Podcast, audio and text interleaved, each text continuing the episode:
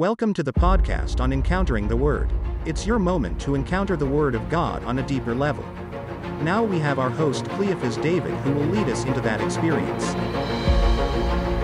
Greetings to you in the precious name of our Lord and Savior Jesus Christ. Well, once again, such an honor and privilege for me to bring the Word of God to you through these podcasts and on this Friday morning. I'm so excited about what the Lord is going to speak to us. And as we keep meditating on His Word, you know, there are treasures and mysteries and insights that keeps on coming to us, that builds our faith, that builds our perspectives, that changes our thinking, and that gives us a fresh, fresh insight into the Word of God every day. And so this morning, once again, I want to turn your attention to Acts chapter number 9, verse number 32. Acts chapter number 9, verse number 32. It says, Now as Peter went here and there among them all, he came down also to the saints who lived at Lydda. There he found a man named Aeneas, bedridden for eight years, who was paralyzed. And Peter said to him, Aeneas, Jesus Christ heals you. Rise and make your bed. And immediately he rose, and all the residents of Lydda and Sharon saw him, and they turned to the Lord. Now, as we read this portion of scripture, we see that this one healing caused the residents of Lydda and Sharon to turn to the Lord. Now, when we are praying for miracles, when we are praying for certain miracles to happen, why do we pray for those miracles? Yes, indeed, the Lord is gracious enough to heal us, but the Lord is more interested in bringing people to Him even through those healings and miracles. When we pray for people to turn to the Lord, and then we pray for the power of God to back it up. We pray for miracles to happen.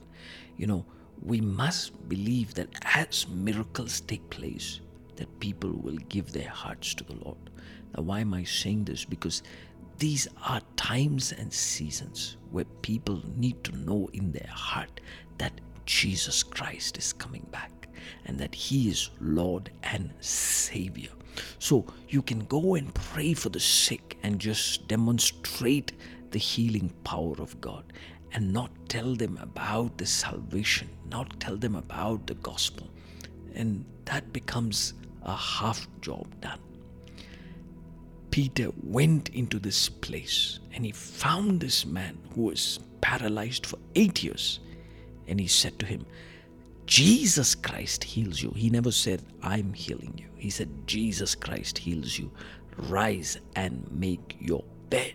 So, what was the outcome of this miracle? The outcome of this miracle is in verse 35. It says, All the residents of Lydda and Sharon saw him and they turned to the Lord. So, so there are strategic miracles that turn communities, that turn cities, that turn even neighborhoods, entire neighborhoods to the Lord. So, we are going to see some strategic miracles take place in these last days. We are going to see miracles that will bring entire cities to the Lord. And this is what is coming in the seasons ahead. What we see in the book of Acts is a snippet, is something that the Lord was showing us. But what is coming ahead is going to be even more great. And we need to be prepared for demonstrations of the Spirit like never before. And even as we read in verse number 36, there is um, another miracle that took place. And let's read that. Now there was in Joppa a disciple named Tabitha which translated means Dorcas. She was full of good works and acts of charity. And in those days she became ill and died. And when they had washed her, they laid her in an upper room. Since Lydda was near Joppa. Now you see, in, in Lydda, people came to the Lord because Aeneas was healed. And now Joppa was a neighboring town that was close to Lydda.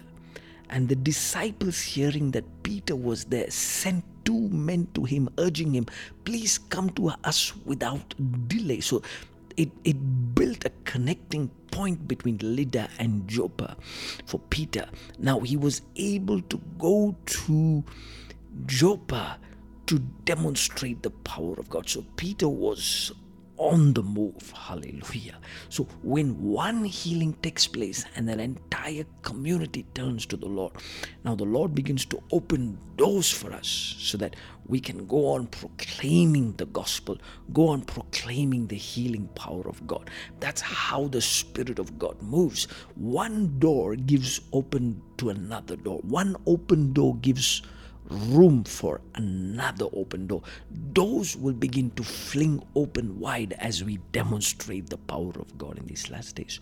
So Peter rose with him, with them, and when he arrived, they took him to the upper room. All the widows and stood beside him, weeping and showing tunics and other garments that Dorcas made while she was with them. But Peter put them all outside. He just did exactly what Jesus would do. He put them all outside, knelt down, and prayed, and turning to the body, he said, Tabitha, arise. And she opened her eyes, and when she saw Peter, she sat up. Now you see, they were all weeping and they were crying and they were emotional about the death.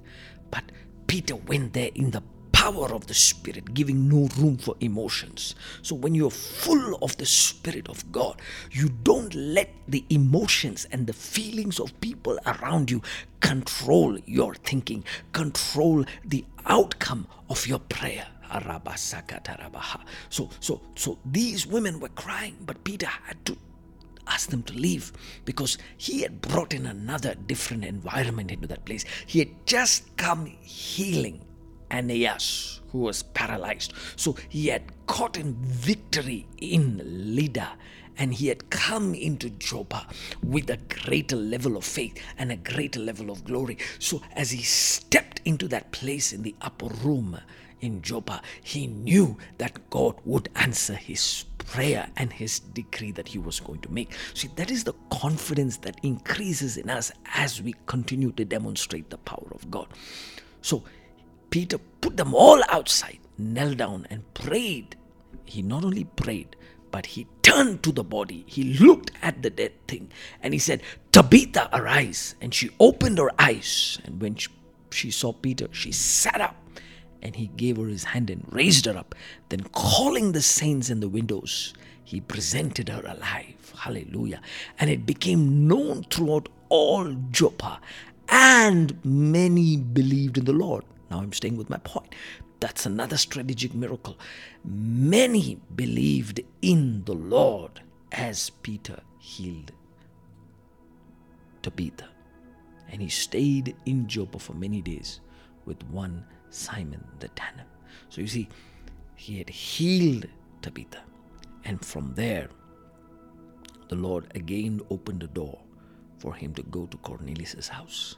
So you see, these are all points, strategic geographical points that Peter was led to by the Spirit of God that led to further open doors, and he was able to demonstrate and declare strategic miracles and perform strategic miracles that could bring entire cities and communities to the Lord.